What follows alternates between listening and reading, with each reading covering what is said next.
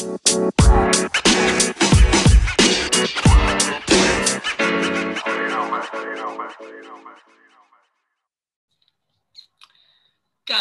για άλλη μια φορά από το γνωστό podcast που όλοι έχετε αγαπήσει φέτος, Κινέζος και Λιβανέζος. Είμαστε εδώ για άλλο ένα απόγευμα, απόγευμα παραμονές της έναρξης τελικού.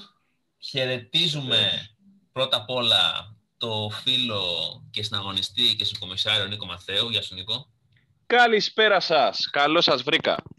Ο οποίος είναι πολύ χαρούμενος για αποκλεισμένος και έχουμε και τον άλλον, τον φρέσκο αποκλεισμένο από τα τελικά, το Σαντίνο.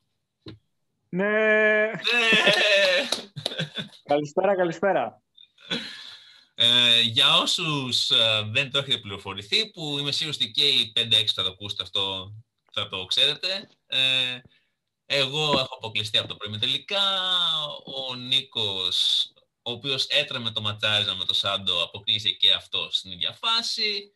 Ε, όχι ότι ο Σαντίνο πήγε πολύ πιο μακριά, αλλά τουλάχιστον ε, είναι top 4, ρε παιδί μου.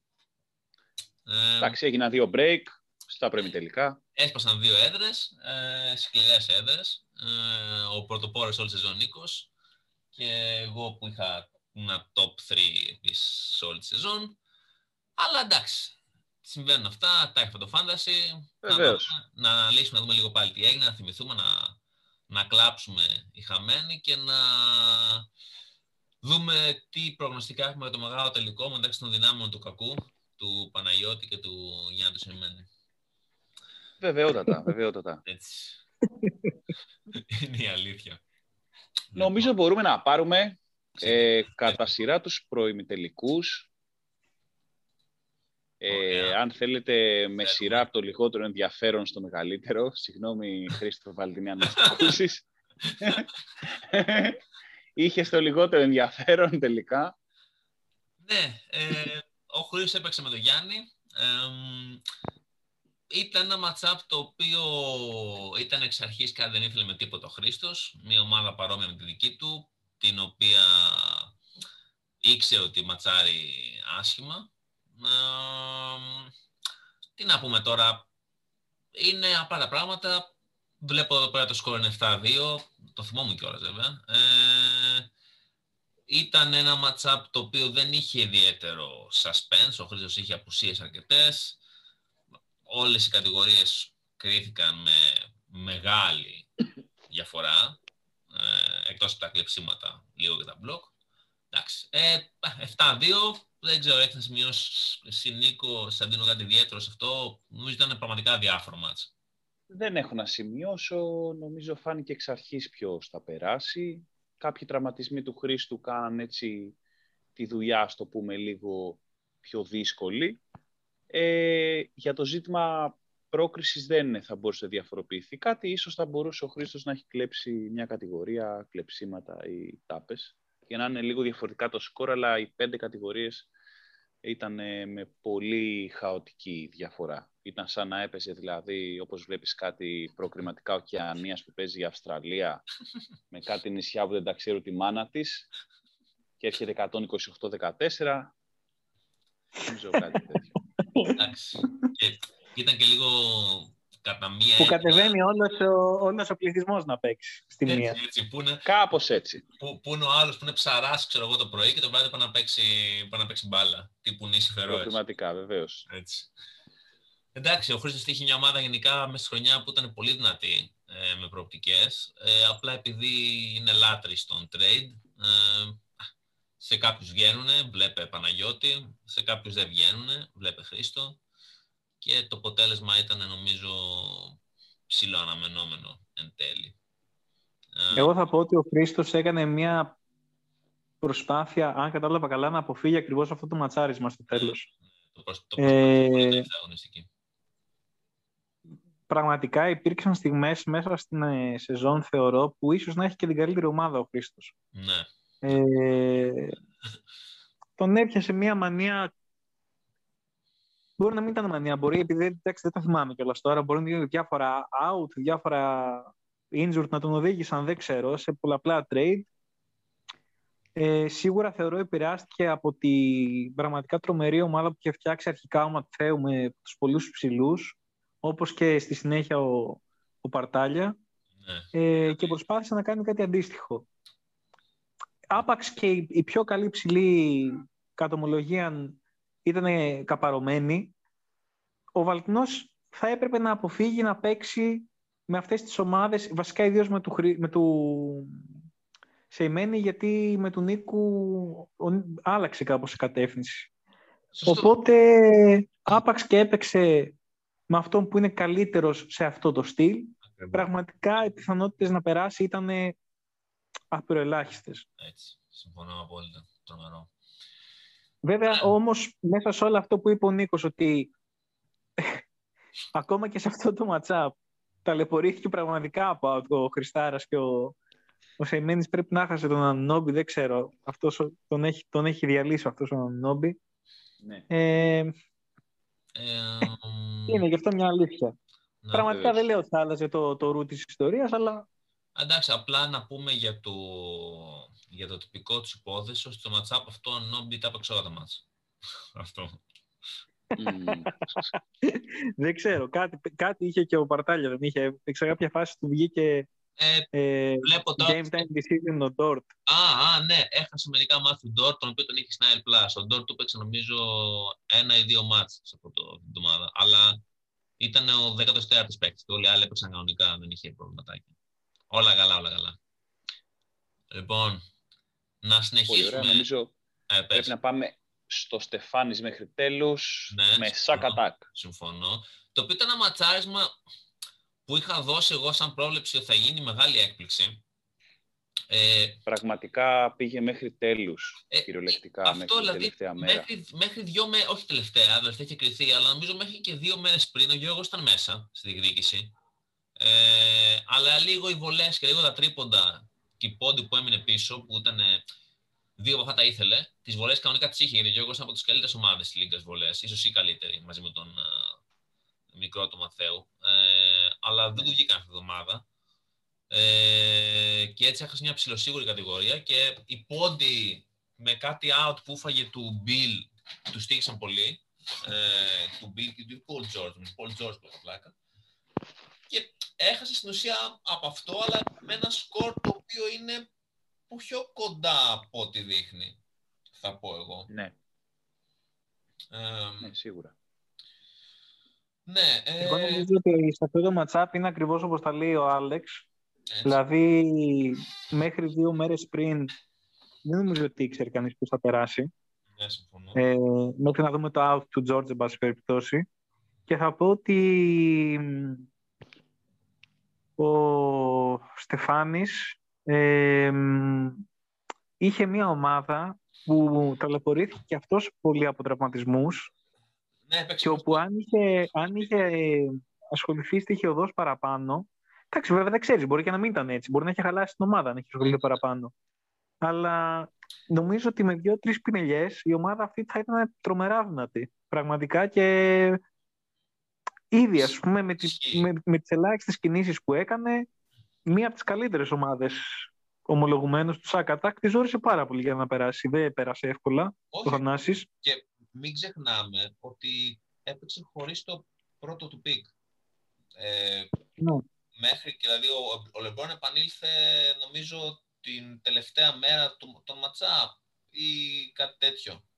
Ε, πάντως προς το τέλος, εν πάση περιπτώσει. Ωραίο ματσάρισμα ήταν αυτό. Πολύ ωραίο Ε. ματσάρισμα είναι ότι ο τελευταίος πήγε να χτυπήσει τον πρώτο χωρίς το Αυτό. πρώτο του pick Έτσι. και το πήγε μέχρι τέλους. Το επόμενο ματσάρισμα το οποίο ήταν σχετικά ανταγωνιστικό, όχι σχετικά πολύ ανταγωνιστικό, νομίζω ήταν, ήταν το μεταξύ σας. Ε, Βεβαίως, εκεί θα πηγαίναμε τώρα. το οποίο, άμα μου επιτρέψετε να κάνω μια μικρή εισαγωγή, ε, Βεβαίως. μια καθαρή νίκη του Σάντο εν τέλει με 6-2.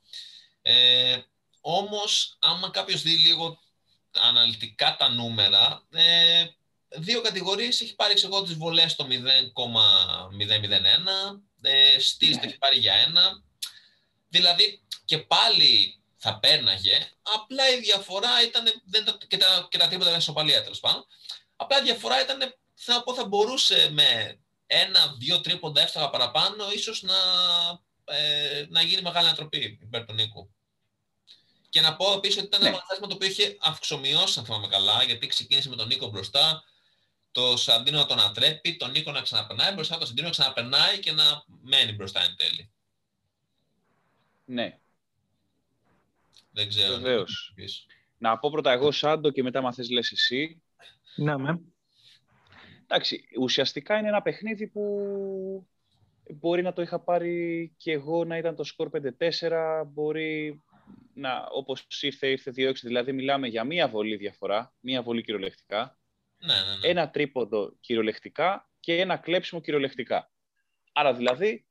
Συγγνώμη, μόνο... και, και μία βολή πιθανώς όχι απαραίτητα δικιά σου να μπει, χαμένη δικιά μου. Καλά, ναι, σίγουρα. Ούτως ή άλλως, ε, προφανώς, ναι, εννοείται αυτό. Ε, ή ένα τρίποντο αντί να το βάλω εγώ, να το χάνεις εσύ και πάει λέγοντας. Αυτό εννοείται. Ε, τώρα, θέλω να ξεκινήσω από... Θέλω να ξεκινήσω λίγο διαφορετικά. Κάτι το οποίο το έχω συμφωνήσει εν μέρη και με τον Σαντίνο. Η ομάδα του Σαντίνο είχε μια πάρα πολύ ανωδική πορεία από τη στιγμή που γυρίσαν όλοι οι παίχτες. Ε, για μένα με full ομάδα θα ήταν μια ομάδα τετράδας.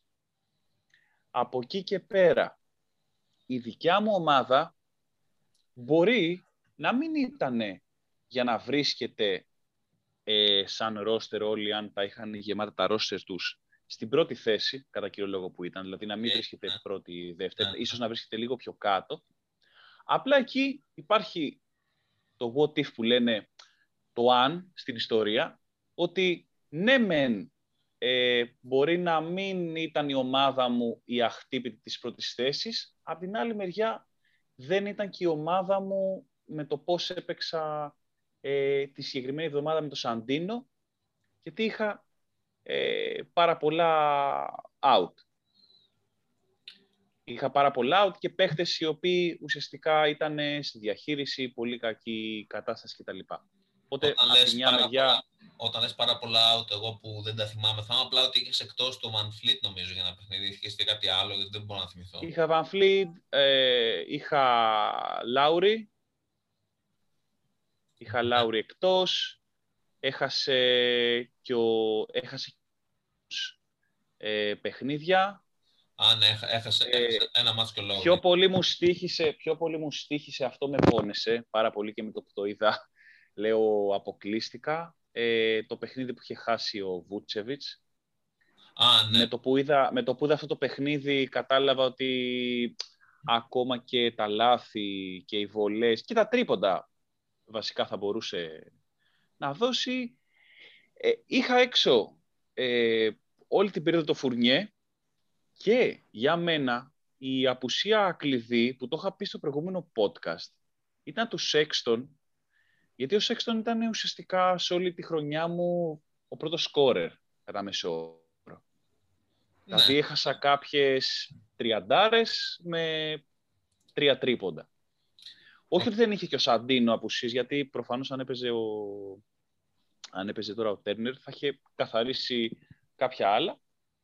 Ναι, εντάξει. Ε, θεωρώ, θεωρώ εν μέρη, θεωρώ δίκαιη την πρόκριση του Σαντίνο, γιατί ουσιαστικά είναι εν μέρη λίγο πιο δίκαιο να περνάει μια ομάδα που έχει σταδιακά νοδική πορεία με μια ομάδα που έχει σταδιακή πτώση.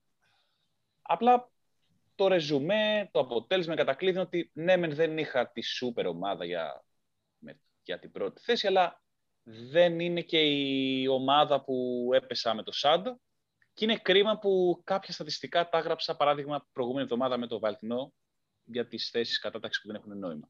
Εντάξει, αυτά συμβαίνουν στο φάνταση. Ε, Βεβαίως και αυτό είναι και το ωραίο. Ε, ναι, ναι, ότι είναι αυτή η αδικία που το κάναμε όσο και ενδιαφέρον, γιατί άμα ήταν αυτός που την καλύτερη ομάδα να νικάει συνέχεια, τότε δεν θα είχε νόημα, απλά θα, θα προσθέτει Βεβαίως. Μέσα στον παιχνίδι, νομίζω ότι περνάει ο τάδε. Και είναι και πολύ σημαντικό ότι ο Σαντίνο ξεκίνησε από πάρα πολύ χαμηλά. Δηλαδή, συζητούσαμε το αν μπει playoff. Ναι. Και εν τέλει είναι αυτή τη στιγμή σε θέση να διεκδικήσει μετάλλιο. Σαντίνο, τι θα πεις το ματσάπ σας; Φιλοσοφική ανάλυση μου, μίλησα πολύ, οπότε πάρτε το λόγο. Ε, συμφωνώ με τον Νίκο. ε, θα διαφωνήσω στο εξής. Θεωρώ ότι είναι πέρα για πέρα δίκαιη η πρόκριση, όπως θα θεωρούσα ότι ήτανε, θα ήταν και αν περνούσε ο Νίκος. Ε, ήταν ίσως το, το, ίσως ήταν το πιο ενδιαφέρον ματσάπ που είχα ως τώρα. Ε, με πραγματικά καθημερινά εναλλαγές στο προβάδισμα. Ε, και εντάξει, όχι ότι τα έχω παρακολουθήσει όλα, αλλά το επόμενο πιο ενδιαφέρον σε γενικές γραμμές που είδα τώρα πρόσφατα ήταν του Παναγιώτη με τον ε, Σακαλίδη. Ε, στα δικά μου μάτια, εν πάση περιπτώσει. Ε, είχα και εγώ κάποια outs που δεν τα θυμάμαι τώρα. Όντως κόστησαν ναι. και, στο, και στον Νίκο. Θυμάμαι, θυμάμαι, ε, θυμάμαι σίγουρα ότι, ότι έχασε τον Ούμπρε κάπου εκεί. Νομίζω ότι παίξε ένα μάτι. Ναι. Ο, ο Ούμπρε δεν ξέρω αν έπαιξε για τίποτα, γιατί μπήκε, μπήκε σε κάποια φάση, έκανε aggravate έναν τραυματισμό που είχε και μετά τέλος, ε, τελείωσε η σεζόν. Σου παίξε ένα μάτσο Ούμπρε. Ε, 10 πόντους, δύο τρίποντα. Αυτό. Ε, όπως και να έχει, ε, είναι ένα ματσά που ο Νίκος είχε αναγνωρίσει όντως την, την ανερχόμενη δύναμη που ήταν η ομάδα μου κάποια στιγμή και όντως είχε αρχίσει να ρολάρει. Ε, εντάξει. Ε, εγώ τον Νίκο είχα πει ότι τον ήθελα στο ματσάπ ε, κυρίως γιατί πίστευα ότι μπορεί να γίνει αυτό που έγινε. Ε, και πίστευα ότι μπορεί να γίνει ακριβώς και αυτό που έγινε με το Σεϊμένη. Οπότε κάπως δικαιώνομαι στις προβλέψεις μου. Ναι. Ε, από εκεί και πέρα θεωρώ την ομάδα του Νίκου ξεκάθαρα top 3 και πριν, ε, πριν την πειράξει λόγω τραυματισμών, λόγω οτιδήποτε, για μένα ήταν σίγουρα η καλύτερη. Δηλαδή και ο τραυματισμός του Ρόμπινσον τον επηρέασε αρκετά και και και. Ε, η σημείωση που είχα κάνει στον Νίκο... Καλά ρε παιδιά, ποιο Ρόμπινσον να μην είναι ακόμα λακίες. Εντάξει. Ε, καλά, στην αρχή, ρεσί, ρεσί, στην αρχή είχε άλλο προσανατολισμό η ομάδα του Νίκου. Από, την, από τη στιγμή που έβαλε το, το Westbrook στο παιχνίδι, ας πούμε, πήγε να χτυπήσει συγκεκριμένα πράγματα. Όπως και έριξε συγκεκριμένα πράγματα.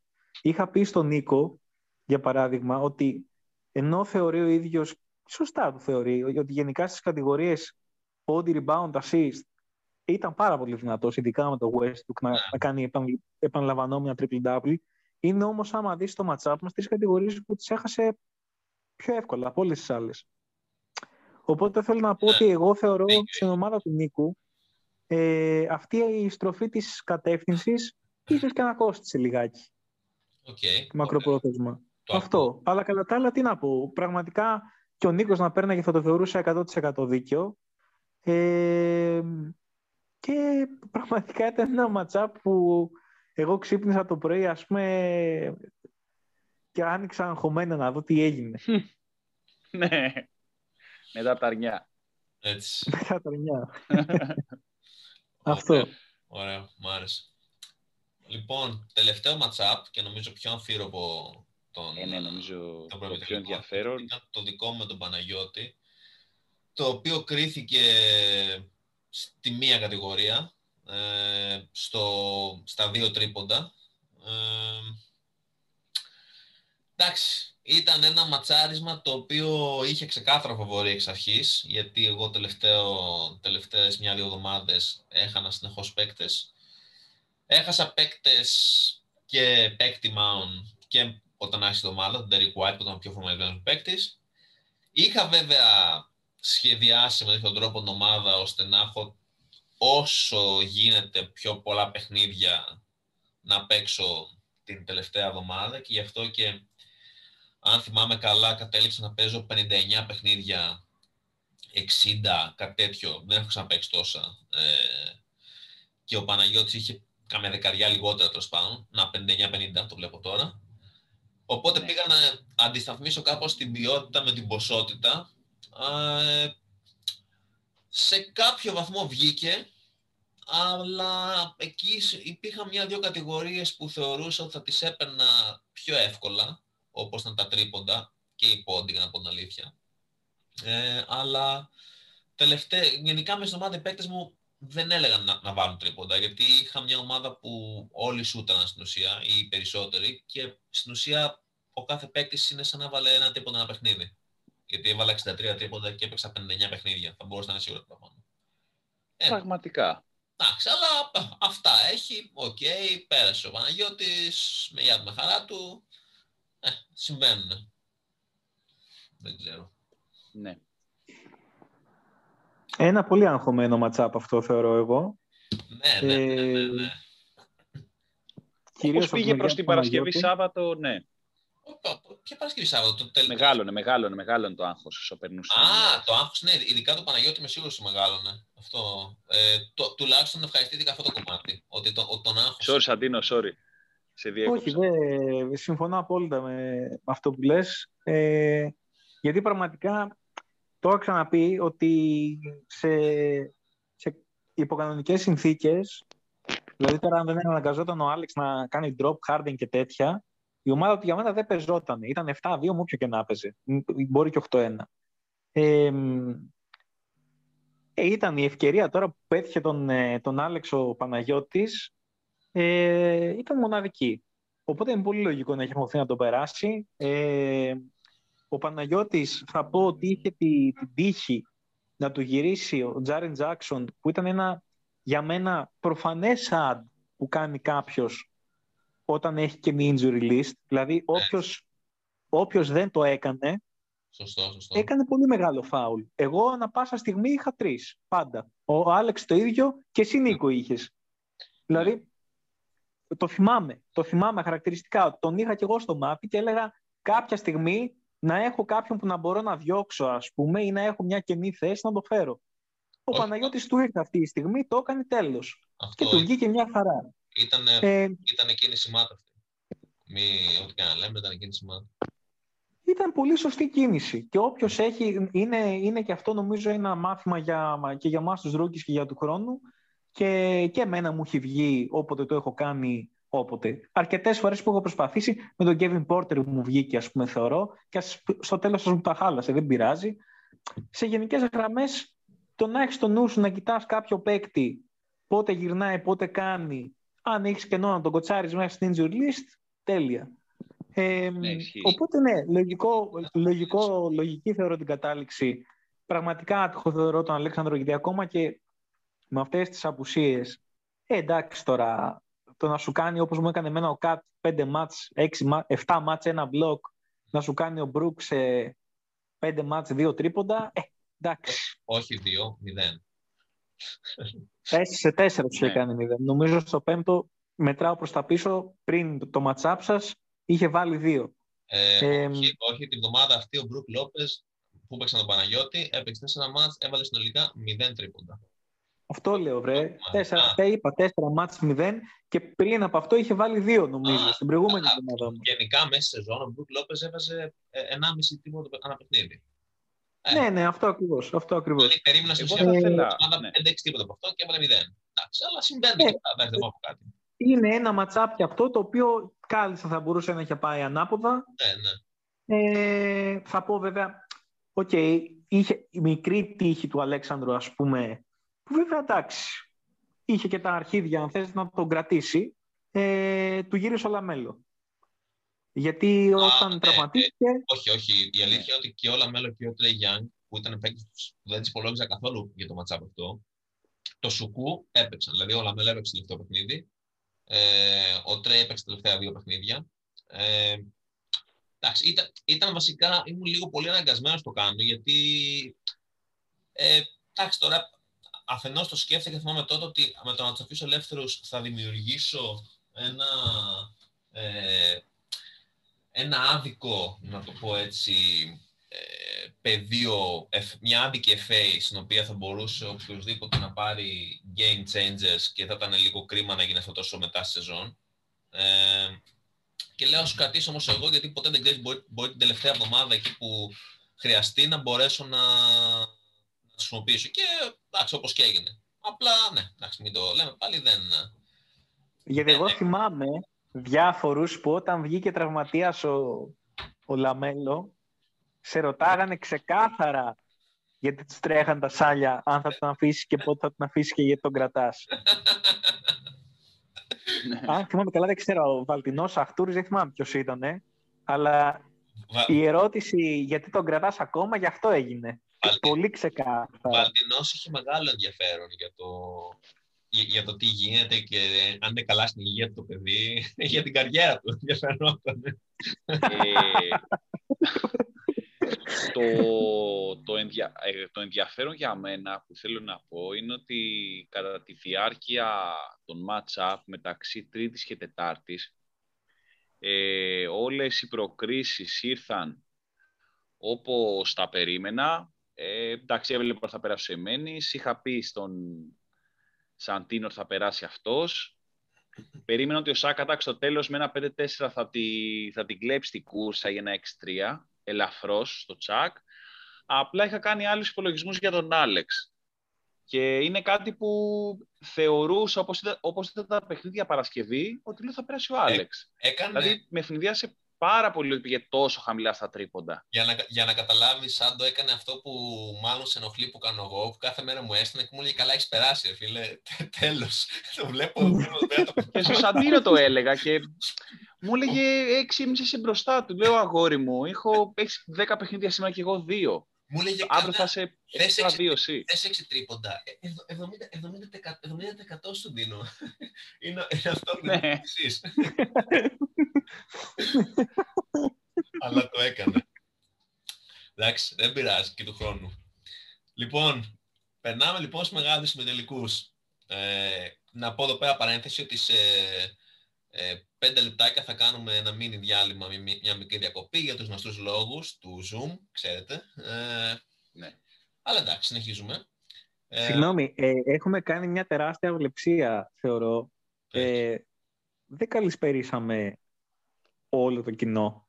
Α, ναι. Ε, καλησπέρα στους ακροατές από Ελλάδα, Γερμανία, Αμερική και δεν ξέρω αν, υπάρχουν κάποιοι, αν υπάρχει καμιά καινούργια ε, προστίκη. Βέλγιο. Βέλγιο, Βέλγιο εννοείται από όλη την Ευρωπαϊκή Και θα ήθελα να ρωτήσω μήπως το δεύτερο κομμάτι της εκπομπής το συνεχίσουμε στα αγγλικά. Δεν μπορώ να συμμετάσχω καν, αν γίνει αυτό. Δεν μπορώ να συμμετάσχω καν. Εγώ σε όποια Καλά μαλάκι, έπρεπε, έπρεπε να βάλουμε τον Νίκο να μιλάει κινέζικα.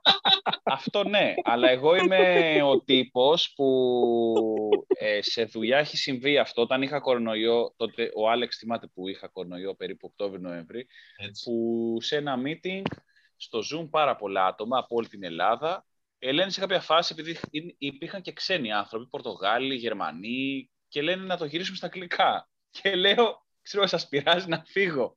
Και γελάει το αφεντικό, εντάξει, λέω, μαθαίνω μια ιδιαίτερη περίπτωση. Πόσο Ο Χρήστης Νίκος Ματέο αποχώρησε από την ομιλία. Ναι. Λοιπόν, μισό. Θα κάνουμε εδώ πέρα διακοπή, λέω, για να ξεκινήσουμε να, να πούμε ενισχύα μας ημιτελικά και πρόλογα. Ναι, ναι, ναι, ναι. Ωραία. Βεβαίως, βεβαίως, Οπότε, μια μικρή διακοπή. Καλή συνέχεια, να είστε καλά. Να ακούσαμε Έτοιμοι για το δεύτερο μέρος. Από το χορηγό και θα επανέλθουμε. Ωραία. Επανερχόμαστε με το δεύτερο μέρος εκπομπής. Χορηγός μας σήμερα, για να μην ξεχνιόμαστε, είναι ο Δήμος Καλονής στη Μυτιλίνη, όπου, όπου, όπου, βρίσκεται ένα πολύ ξεχωριστό μέλος της παρέας μας, ο Σταύρος Αχτούρης, γλυκομίλητος πάντα και μέσα στην καλή διάθεση. Γεια σου Μυτιλίνη, γεια σου Σταύρο. Φιλιά στην όμορφη Μυτιλίνη. Έτσι. Ε, ε, όπου παρεμπιπτόντως διάβαζα χθες ότι ε, ένας γείτονας του Σταύρου μαχαίρωσε έναν άλλον για μια κατσίκα που άφησε στον δρόμο. Δεν ξέρω, απλά τα αφήνω εδώ αυτό. Καθημερινά φαινόμενα στην επαρχία. έτσι, έτσι. Εγώ έτσι όπως το ξεκίνησες, νόμιζα ότι θα έλεγες ότι ο Σταύρος μαχαίρωσε κάποιον που του είπε ότι ο Λεμπρόν είναι καλύτερος από τον Λάρι Μπέρν. Αυτό μπορεί και να το ακούσω κάποια στιγμή. Γενικά ο Σταύρος είναι σε πολύ καλή σχέση με τον κόσμο της εγκληματικότητας, αλλά δεν χρειάζεται να τα ανοίξουμε. Έχει μια ιστορική σχέση με τους ανθρώπους του ποινικού δικαίου. Να πούμε τώρα, έχουμε φτάσει με τελικά ε, με δύο ζευγάρια τα οποία είχαν και αυτά φαβορή εξ αρχής. Ε, το ένα ζευγάρι ναι. ήταν ο Θανάσης ο Σακατάκ με τον Παναγιώτη ε, και το άλλο ζευγάρι ο Γιάννης Σεμένης, Παρτάλια με τη Γυρομάθεια και το Σάντο. Λοιπόν, να ξεκινήσω από το πιο την πιο άνετη νίκη, που ήταν ευτυχώς ή δυστυχώς, δυστυχώς θα πω, επειδή εκπροσωπεί τις δυνάμεις του κακού, ήταν ο Γιάννης που νίξε το Σαντίνο. Ε, αν μου επιτρέπετε να κάνω μια μίνι εισαγωγή εγώ, ήταν ένα ματσάπ το οποίο θεωρούσα θα είναι πιο ντέρμπι από ό,τι κατέληξε τελικά και δικαιωνόμουν τις πρώτες τέσσερις μέρες. Απλά ένα συνδυασμός τραυματισμών, ε, λίγων out, να το πω, μαζί με κάτι ακραίες εμφανίσεις από την απέναντι μεριά κάποιων παικτών, ε, να μην ξεχνάμε κάτι καρύ, Χάι Μπογκδάνοβιτς, Λίλαρ να βρίσκει ξανά τη φόρμα του, τον Μάικλ Πόρτερ να κάνει απίθανα πράγματα. Ε, από εκεί που κάποιες κατηγορίες προς τα τρίποντα και οι πόντι και τα rebound βασικά ήταν πολύ ισορροπημένα, ξέφυγαν από... Και οι βολές. Ξέ... Και, οι βολές. και οι βολές προφανώς που ο Σεμένης έκανε career season high, ξέρω εγώ, με, με τον ε, Γκομπέρ να κάνει τελευταία μέρα ένα, ή πρώτη τελευταία μέρα. Έκανε ένα 6-6, 8-8, έκανε ένα περίεργο, αν θα είμαι καλά. Δεν ξέρω με διορθώσεις με τον Σαντίνο. Ε, ναι, ήταν, ήταν, μια εξαιρετική εβδομάδα για τον Γιάννη και νίκησε 7-2. Σαντίνο, τι για το, για το matchup. Να ρωτήσω κάτι για να βάλω φωτιά. Άντε, βάλε φωτιά. Βάλτε. Αν έπαιζα, αν έπαιζα προηγούμενη εβδομάδα, εγώ με σεημένη, πόσο θα ήταν το σκορ; Αν έπαιζες. Δεν ξέρω, για πες. Ε, για να έκανα εγώ την προηγούμενη εβδομάδα με αυτά που έκανα σε Ιμένης. Ε, καλά, αυτό δεν μπορώ. Αυτό είναι κάτι το οποίο... Ε, πού θα το βρω τώρα αυτό... Έστειλε φωτογραφίες του Σεϊμένη τα ναι, χθεσινά. Ναι. Ε, κοίτα, με, με μια γρήγορη ματιά τον νικούσες... Ο... 5-4. 5-4. Ναι, τον νικούς 5-4. Αυτό, αυτός είναι ένας συνδυασμός της... Το αφήνω να αιωρείται στην ατμόσφαιρα. Ναι, ήταν ένας συνδυασμός... Ε, καλά, εδώ δεν έχω κοιτάξει κι εγώ να κοιτάξω στην δικιά μου προηγούμενη εβδομάδα αν θα τον νικούσα το Σεϊμένη. Ναι, εντάξει, ήταν... Είναι λίγο Αυτό το αφήνω για συγκεκριμένο λόγο, αυτό το αφήνω για συγκεκριμένο λόγο στην ατμόσφαιρα, με την έννοια ότι οι παίχτες μου την προηγούμενη εβδομάδα πραγματικά με το Βαλτινό παίξαν ε, όπως, ε, όπως δεν είχαν παίξει 1,5 μήνα. Προηγούμενη εβδομάδα παίξαν όλοι στα κόκκινα. Δηλαδή, προηγούμενη εβδομάδα παίξαν όπως ήταν ήμουν πρώτος. Άρα αφήνω έτσι να αιωρείται στην ατμόσφαιρα ότι αν ήταν όλα καλά, ας το πούμε, ίσως η ιστορία γράφονταν διαφορετικά. Μένει ένα μεγάλο αν. Βεβαίως. Ε, εγώ θα πω για αυτό το matchup ότι είχα πει και στο φίλα το Σεϊμένη ότι θεωρώ ότι έχει αυτή τη στιγμή την καλύτερη ομάδα ότι για μένα ήταν πολύ κακό το ματσάρισμα αυτό και ότι για να περάσει κάποιος στην ομάδα του Σεϊμένη, πλην του Παναγιώτη, ο οποίος πραγματικά έχει φτιάξει και αυτός μια τρομακτική ομάδα τώρα στο τέλος, ε, θέλει κανένα out στην ομάδα του, ή τέλος πάντων αν είναι out να είναι ένα και να είναι από παίκτη ο οποίος είναι ψηλά διάφορο. Θέλει κανένα δύο out στην ομάδα του Σεϊμένη ή αλλιώς θέλει, εν πάση περιπτώσει, μία εβδομάδα σαν αυτή που θεωρώ εγώ ότι έκανε ο Σεϊμένης. Ε, και οι παίκτες του Σεϊμένη να είναι μέτροι. Να μην κάνει τώρα 84% στις βολές, να μην βάλει 48 πόντους με 8 τρίποντο Μπογκδάνοβιτς. Δηλαδή αυτό το matchup το χάνω από τον Μπογκδάνοβιτς πρακτικά. Ε, δηλαδή, εντάξει.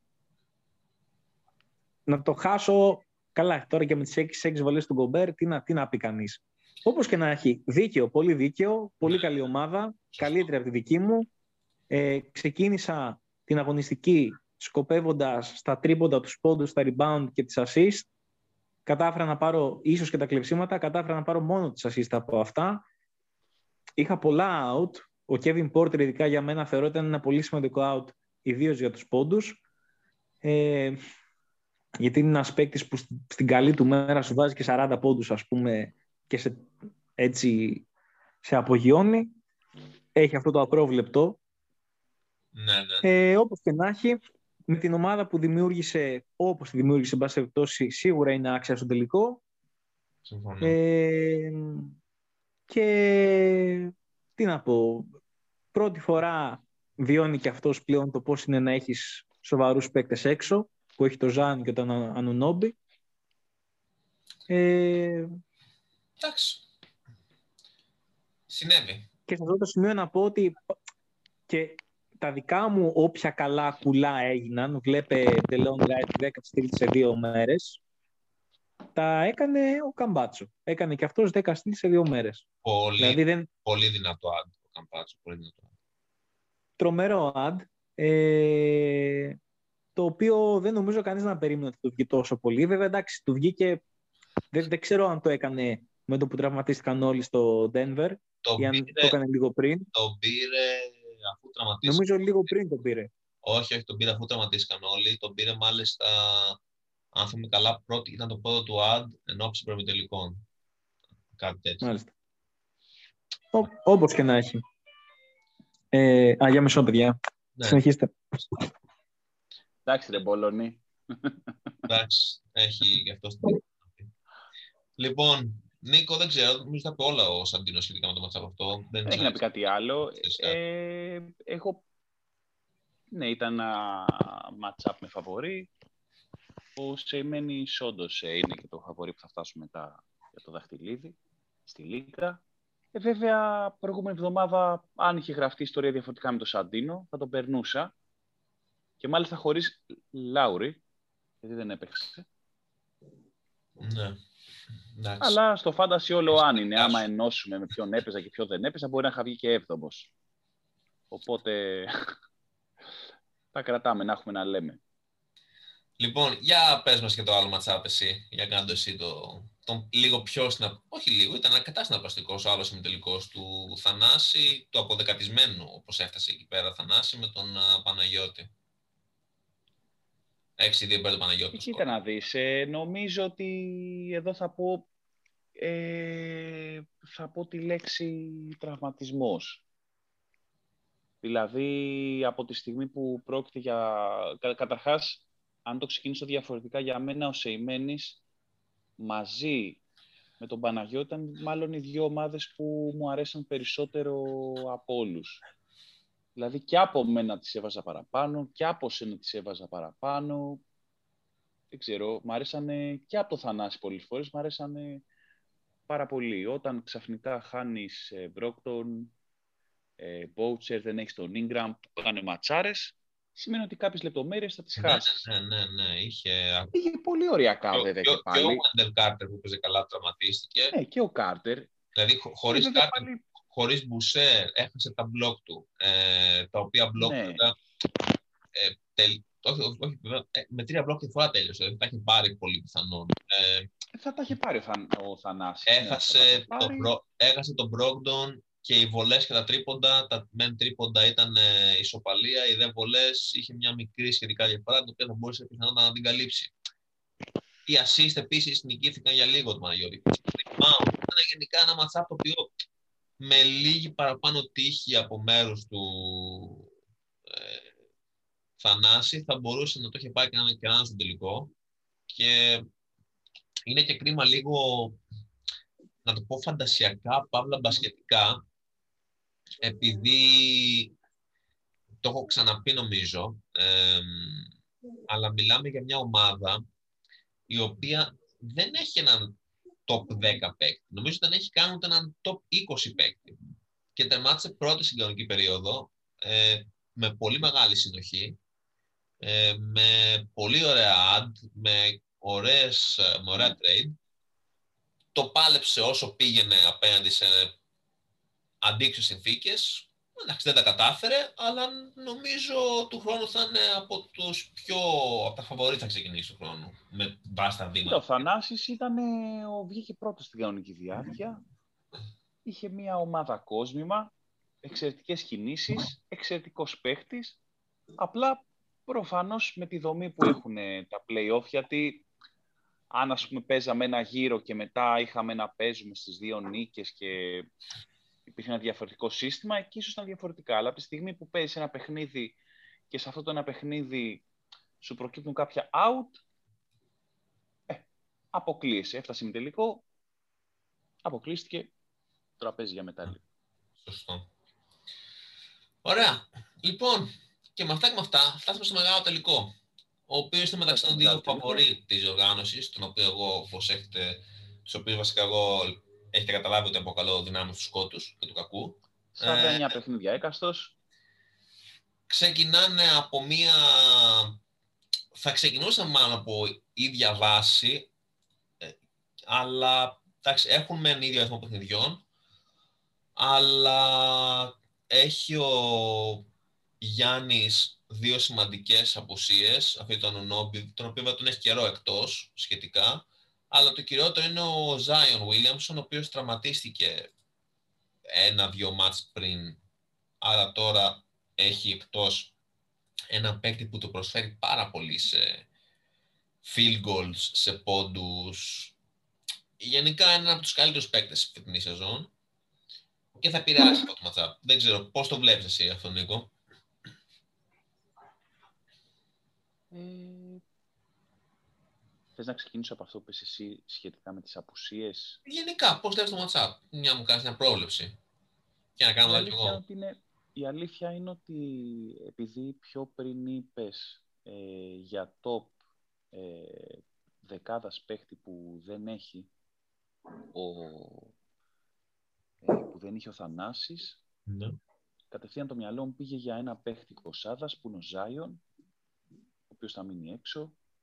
Ο Ανουόμπι, ο οποίος επίσης θα μείνει έξω. Είναι πάρα πολύ βασικές απώλειες.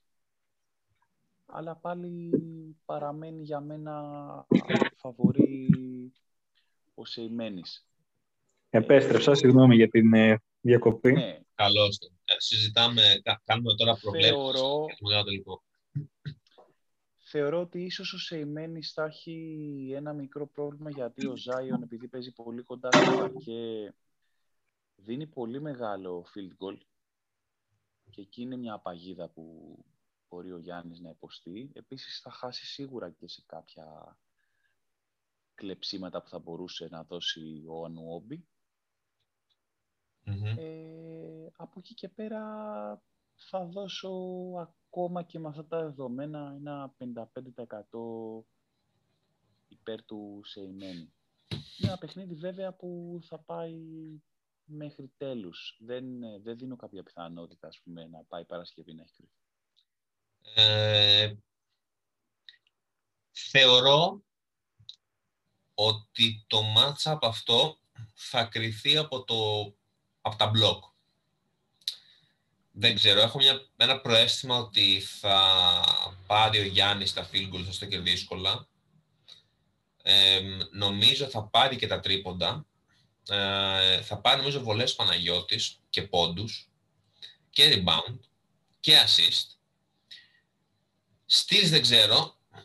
Ε, λάθη θα το πάρει ο Γιάννης. Ε, και νομίζω ότι τα, τα αμυντικά stats εν πάση περιπτώσει είναι αυτά που θα δώσουν την, ε, Βλέπω ντέρμπι στα αμυντικά stats και ίσως και στις βολές. Και νομίζω εκεί πέρα θα κρυφτεί ο νικητής, σε αυτά τα τρία.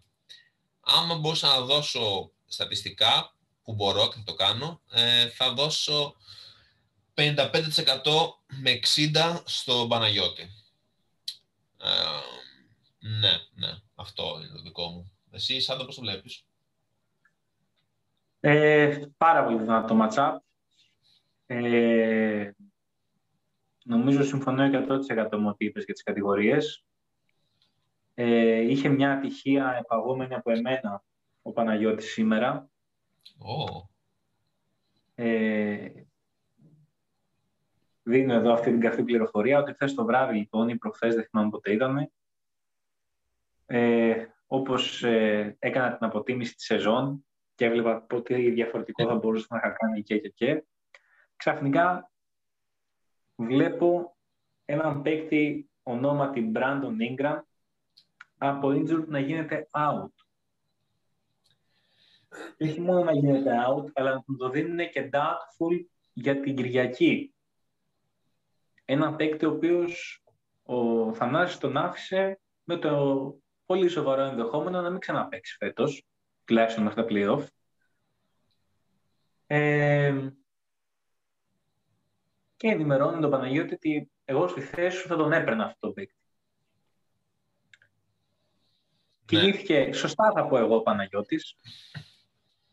Ε, το Σήμερα το πρωί πράγματι καταναλώνει waiver για να τον φέρει. Σήμερα το, πρωί πράγματι έρχεται στην ομάδα.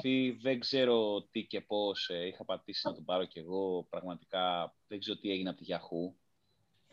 Δεν έχει ξανασυμβεί ποτέ. Δεν, πραγματικά είναι κάτι που θα αιωρείται για χρόνια. Τι είναι, ήσουν πιο πάνω; Νομίζω ήμουν πιο πάνω, ναι. Ε, νομίζω ότι πάνω από μένα ήταν μόνο ο Θανάσης για να πάρει παίχτη. Είχες εσύ Ingram. Εγώ είχα πατήσει για Ingram, ναι. Δεν ξέρω τι συνέβη με σκοτεινές δυνάμεις, τι συνωμοτικά συνέβησαν και κατέληξε εκεί. Καλά, όχι ότι θα έχει κάποια ιδιαίτερη σημασία. Απλά αυτό.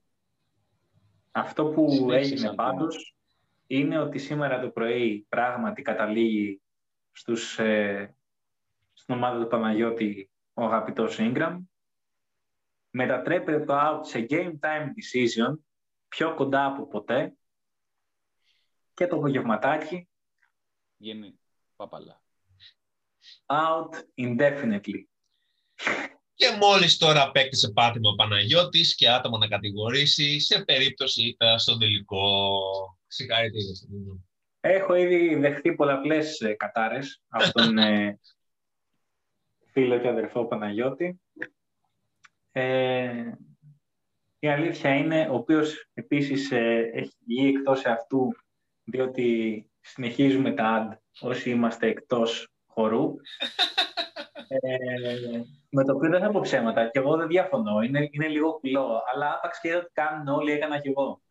Ε, εγώ έκανα απλά ένα ad για να επειδή είχα τραυματία να συμπληρώσω δεν θα κάνω μέσα στην εβδομάδα κάτι άλλο. Θα αφήσω να σου λύσει και ό,τι γίνει. Εγώ απλά θέλω ναι, να πω κάτι σε αυτό. Καθένας όπω όπως το βλέπει ο ναι. καθένας, δεν το συζητώ. Απλά λέω κι εγώ ότι. Δεν θεωρώ ούτε εγώ κάτι. Εγώ λέω απλά ότι στην, οπτική ότι εντάξει, ρε παιδί μου, δύο παίκτες ας πούμε τα κατάφεραν να φτάσουν τελικό, άσουν το παίξουν στα ίσα με την FA.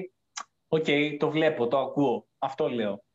Ε, από εκεί πέρα καθένας είχα... κάνει ό,τι θέλει. Όπως και εγώ είπα στον Παναγιώτη και μου, μου είπε μετά ότι γαμώτε και κάποιον δεν θυμάμαι καν, δεν θυμάμαι καν ποιους πήρα και κάποιος, ε, κάποιος τον ενδιέφερε ίσως και μου είπε και ήθελα, ίσως αυτός ήταν καλή επιλογή. Του λέω, φίλε μου, παίζω την τρίτη θέση, θα την κυνηγήσω. Κοίτα να δεις. Γενικά, αυτό που εγώ όταν είχα πρωτοπάει την πρώτη φορά στα play-off, με το που τελείωσα, δεν είχα πατήσει καν start active player για να παίξω θέση 5-8.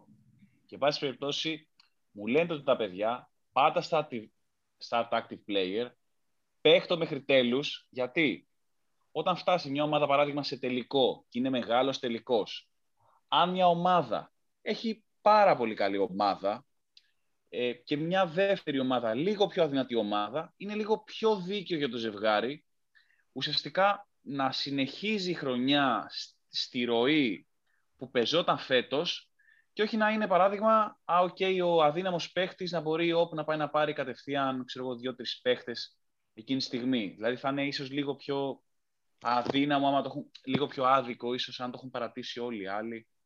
Εντάξει. Για το πούμε για το outsider. Για, εν μέρη. για μένα απλά το πιο εντός εγωγικών σωστό θα είναι να υπάρξει μια ε, ομοιομορφία, να το πω, στο τι θα γίνει. Δηλαδή, είτε δεν θα παίξει κανείς μετά, είτε θα τα παίζουν όλοι. Γιατί το να μην τα παίζουν δύο και να τα παίζουν οι υπόλοιποι, ε, είναι λίγο, ε, χτυπάει κάπως. Αλλά δεν με απασχολεί. Δηλαδή, εγώ τώρα ξέρω εγώ με αυτά και με αυτά είμαι με τον Νίκο, παίζουμε για την πέμπτη θέση. Δεν με ενδιαφέρει καθόλου.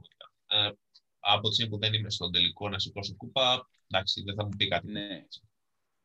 Του χρόνου, ε, πολύ πιθανό, δεν ξέρω, να δημιουργήσω διάφορα incentives, να το πω, για να κυνηγήσουν κάποιοι να παίξουν και αφού αποκλειστούν, μήπως με ένα καλύτερο pick στο draft, κάτι τέτοιο. Θα δούμε, θα δούμε. Α, εντάξει, δεν έχει κάποια άλλη. Βεβαίως. νομίζω... Θέλω να διαφωνήσω Πες. το μόνο ότι εκτιμώ ότι ο Σεϊμένης θα τα πάρει τα rebound. Δεν ξέρω δηλαδή τι τόση έτσι σιγουριά που δώσατε. Τα rebound. Λοιπόν, Ε, στον Παναγιώτη. Ναι, Τα- για τα μένα. δώσουμε γιατί χάνει έναν, έχασε έναν πολύ καλό rebounder και ο Παναγιώτης είναι γεμάτος με καλούς rebounder. Βασικά έχει... Ε, εδώ θα πω βέβαια ότι είναι, είναι λίγο υπερτιμημένος rebounder ο, ο Zion. Χω- χωρίς να δείτε. Ε, πείτε μου ένα μέσο όρο που πιστεύετε ότι έχει, μέσω, ότι έχει στα rebound ο, ο Zion. Ξέρω εγώ, 8. 7. Νίκο. 7. Οκ, έχει 7,5 για να το 7,2. λες, ξέρω εγώ. Πόσο; Ναι, για 7,2. Άμα δεν έκανα εγώ ότι είναι λίγο, άμα δεν έλεγα ότι είναι λίγο υπερτιμημένος, δεν θα τον έβαζε στο 9, ίσως και στο 10. Εγώ ναι, ναι, ναι, ναι, ναι, Ναι, ναι, θα, ναι, θα ναι. τον έβαζα. Θα Μας τον έκανε έβαζα. εισαγωγή λίγο Αλλά και- περίεργη. Ισχύει. Αλλά και αυτά τα 7 είναι 20 rebound, δεν διαφωνώ. Απλά εκτιμώ ότι. Κανείς δεν διαφωνεί ότι είναι απώλεια και στα rebound το Zion. Απλά λέω ότι και εγώ όταν, ε, όταν ήμουνα στο match-up με το Σεϊμένη ε, και Ναι. κοιτούσα κάπως τους παίκτες ας πούμε, δεν περίμενα πραγματικά να δω 7 rebound στο Zion. Ναι. Να Περίμενα παραπάνω. τεκμηριώσω. Να Ναι, τεκμηριώσω. Αντεμπάγιο, Γκομπέρ, Καπέλα, Ερνάν, Ερνάν Γκόμες που έκανε 16 rebound τελευταίο παιχνίδι. Με Μίτλετον, με Μίτλετον γιατί Ναι. ε, κάποιες φορές μπορεί να φέρει από το πουθενά 8 και 10 rebound. Από το πουθενά από εκεί που δεν το περιμένεις. Νομίζω θα τα πάρει. Στην ουσία, η καλή rebounder που έχει τέλος πάντων ο, Παναγιώ, ο Γιάννης είναι ο Καπέλα και ο Γκομπέρ. Όταν λέω καλή rebounder, όχι καλή, η πολύ καλή rebounder, αυτοί οι δύο έχουν, παίρνουν ξέρω εγώ 13-14 ένα παιχνίδι.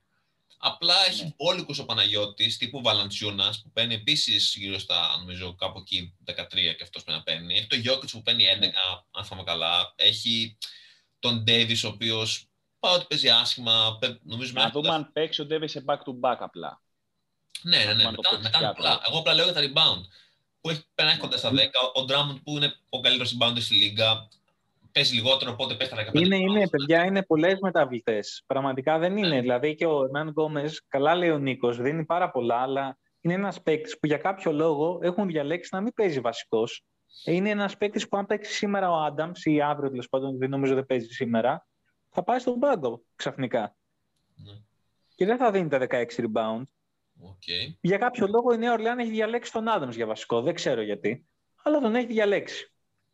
Θέλω να πω ότι άλλη πολύ καλή τέτοια που είπε ο Νίκος θα παίξει όλα τα ματς ο Ντέιβις. Έτσι όπως έχει πάει το πράγμα στους Lakers, νομίζω δεν τους παίρνει να μην τα παίξει όλα. Σωστό. Είναι διάφορα. Σωστό. Όπως και ο Γιάννης Είναι- έχει, έχει παίκτες οι οποίοι οι πιο πολλοί παλεύουν για. θα παίξουν τα μάτια, παλεύουν για πλασάρισμα. Έχει δύο του Portland, έχει παίκτες του Denver, έχει της Utah, εμ, έχει τον Warriors. Ε, έχει Και, δηλαδή- και αυτό είναι μια ευλογία γενικά. Συγγνώμη, Άλεξ, αυτό πραγματικά είναι μια ευλογία γιατί βλέπω εγώ, ας πούμε, τώρα στη δικιά μου ομάδα ότι ο Σιάκαμ, για παράδειγμα, λέει έχει έναν ψηλό τραυματισμό, τέλος πάντων δεν θα ξαναπαίξει αφού δεν ε, κυνηγάνε κάτι. Μπορεί το ίδιο να ισχύει, δεν έχω δει Νίκο και στους ε, Λάουρι Βαν Φλίτ. Ομάδες γενικά που δεν έχουν χάσει, δεν έχουν κάτι να κυνηγήσουν και δεν κάνουν ε, tanking να πεις θα πάρω τους μικρούς. Τέλος πάντων, θέλω να πω ότι ο- υπάρχει πάντα ο κίνδυνος του γενικού shutdown σε κάποιους παίκτες. Ναι. Σωστό, πολύ σωστό. Και ο Γιάννης έχει καταφέρει μέσω τύχης, μέσω στρατηγικής, δεν ξέρω, έχει καταφέρει να έχει τύπου τους, όλους τους καλούς του να είναι αυτή τη στιγμή να παίζουν στα κόκκινα και να μην τους παίρνει να, να μην παίξουν. Σωστό. Το οποίο είναι πάρα πολύ σημαντικό για μένα. Όπως είναι σημαντικό, ας πούμε, αντίστοιχα και τον Παναγιώτη, που ο Κάρι δεν υπάρχει περίπτωση αν μπορεί να παίξει να μην παίξει. Ισχύει, ισχύει, ισχύει. Εν τέλει ναι. Εν τέλει ναι. Ωραία. Αυτό, οπότε Αυτά Νομίζω θα κρυφούν από, από όλα αυτά που είπαμε. Θέλω να πολλά. κάνω μία ερώτηση και στους δυο σας. Αν ήσασταν διοίκηση, ποιον προπονητή θα διώχνατε από όλη, από όλη τη λίγα φέτος; Ποια λίγα. Από τη λίγα μας, ποιον θα διώχνατε; Εγώ παράδειγμα θα διώχνα το Σαχτούρι. Θα έπαιρνα άλλο προπονητή. αν, ήμουν στη, αν ήμουν στη διοίκηση. Ε, αν το, ναι, νομίζω. Όχι, εγώ θα διώχνω. Εγώ θα έδειχνα μάλλον τον Συφνέο. Συμφωνώ, Α, το συμφωνώ. σημείο. Θα έδειχνα τον- Εγώ, εγώ θα, το- θα το ήμουν Συφνέο. ανάμεσα σε Συφνέο και μικρό Ματθαίου, γιατί πραγματικά θεωρώ, δεν θυμάμαι απλά ποιος έχει κάνει το πιο καλό. Ναι, ναι, ε, ναι. Ένας από τους δύο έχει κάνει τρομερό draft. Ένας Ναι, από τους ναι. δύο. Δεν ξέρω- Ένας από τους δύο, πηγαίνετε να το κοιτάξετε όλοι οι φίλοι μας και από την Αμερική. ε, πραγματικά, την ομάδα όπως την πήρε να την άφηνε έτσι, ε, μάλλον θα ήταν τώρα ημιτελικό, Ε. σίγουρα θα είχε φτάσει ένας από τους δύο. Το ερώτημα είναι, Βαλτινό θα κρατάγατε; Εδώ είναι το ερώτημα. Α, ισχύει. Γιατί Βάλτε... ο άνθρωπος τι κάνει και λέει. Πρέπει να το πω τώρα, ρε παιδιά. Ο άνθρωπος λέει, με βολεύει να ματσάρω με τον Μαρθέου και τον έχω κερδίσει πιο πολλές φορές από όσο παιδουλάκι στον Μπαρτζόκα. δηλαδή, αν μου πεις, «Ε, θα έχω το Βαλτινό, θα έρθω, ξέρω, 7-0. Ε, Θα λέει, Ισχύουν οι φήμες ότι τον έχεις κερδίσει με mind games. Ποιον; Το Βαλτινό, όπως ε, κάποτε δήλωσε ο Μπαρτζόκας για το πευλάκι. Δεν ξέρω τι κάνει ο Βαλτινός. Δεν ξέρω, πραγματικά πάλι ε, τον κέρδισα. Εγώ θα πω απλά ότι ο Βαλτινός ε, πάσχει από το σύνδρομο των ακατάσχετων trade. Ε, δεν ξέρω αν υπάρχει αυτό σαν ε, στην ιατρική ορολογία, αλλά πρόκειται για μία πάθηση που το απαγορεύει να βλέπει την ίδια ομάδα για πάνω από δύο σε εβδομάδες, οπότε τον αναγκάζει να αλλάζει συνέχεια την ομάδα και να ψάχνει μια ακραία στρατηγική που να είναι πολύ wow και να πει «Ωρε φίλε, και έτσι κατέληξε στο, στην ιδέα λίγο πριν τελειώσει η κανονική περίοδος ε, και χωρίς να προλάβει να κάνει και πολλά trades στην ουσία, αλλά λέει τι θα είναι ενδιαφέρον να τα κάνω τέσσερις κατηγορίες και να, και να νικήσω 5-4 μέχρι τέλος διαδρομής. Συγχαρητήρια Χρήστο, θα τα πούμε του χρόνου. Ευχαριστήσα, Χρήστο. Ωραία. Εγώ θα σας πω ένα έτσι highlight τη σεζόν για τον Χρήστο. Ναι. Με τον Χρήστο μιλήσαμε πάρα πολλές φορές για trade ε, και φτάσαμε κοντά δύο-τρεις φορές πραγματικά. Και νομίζω ήταν, είναι πολύ παράξενο που πραγματικά θεωρώ έγιναν εγώ συζητήσεις και δεν έγινε trade. Ε, και πιστεύω θα ήταν από τα πιο ισορροπημένα αν γινόντουσαν. Υπήρξαν λοιπόν φορές που προσέγγισα τον Χρήστο για διάφορους παίκτες ναι. οι οποίοι ήταν, α, όχι αυτόν δεν μπορώ να το δώσω, no touch και τα συναφή. Ούκο λίγες φορές οι παίκτες αυτοί έφυγαν εντός τριημέρου από την ομάδα. οι παίκτες που προσέγγισα και ήταν αυτούς δεν τους ακουμπάω. Μέσα σε τρεις ημέρες φεύγανε. Ρε εσύ Χρήστο προχθές δεν μου έλεγες. Μου την έσπασε πάει. Αχ. Ωραία. Λοιπόν, αυτά θα αναλυθούν πιο αναλυτικά και την επόμενη εβδομάδα που θα έχουμε, αν όλα πάνε καλά, και τον νικητή μαζί μας στην εκπομπή και θα αναλύσουμε το τελικό και θα δοθούν τα βραβεία της σεζόν. Ε, οπότε μείνετε συντονισμένοι. Α, από τη μεριά μου να ευχαριστήσω τον Σαντίνο που τελευταία στιγμή ε, αποφάσισε να κάνει για άλλη μια φορά guest και να μας φέρει τη δική του πολύ ωραία πινελιά στην εκπομπή. Και να προφανώς τον Εγώ Νίκο ευχαριστώ. που είναι πάντα εδώ και είναι κατά την εκπομπή όρθια. Από μένα καληνύχτα, να αποφωνήσει και ο Νίκος με το Σάντομα θέλουν, δεν ξέρω. Να είστε καλά, παιδιά. Χάρηκα πάρα πολύ. Ε, θα περιμένω με διπλή χαρά και το επόμενο και τελευταίο επεισόδιο για κλείσιμο της χρονιάς. Έτσι. Εγώ θα πω καληνύχτα και καλή τύχη. Ωραία. Καλό βράδυ από εμάς. Θα τα πούμε επόμενη. Να είστε καλά. Γεια σας. Να είστε Γεια χαρά. καλά.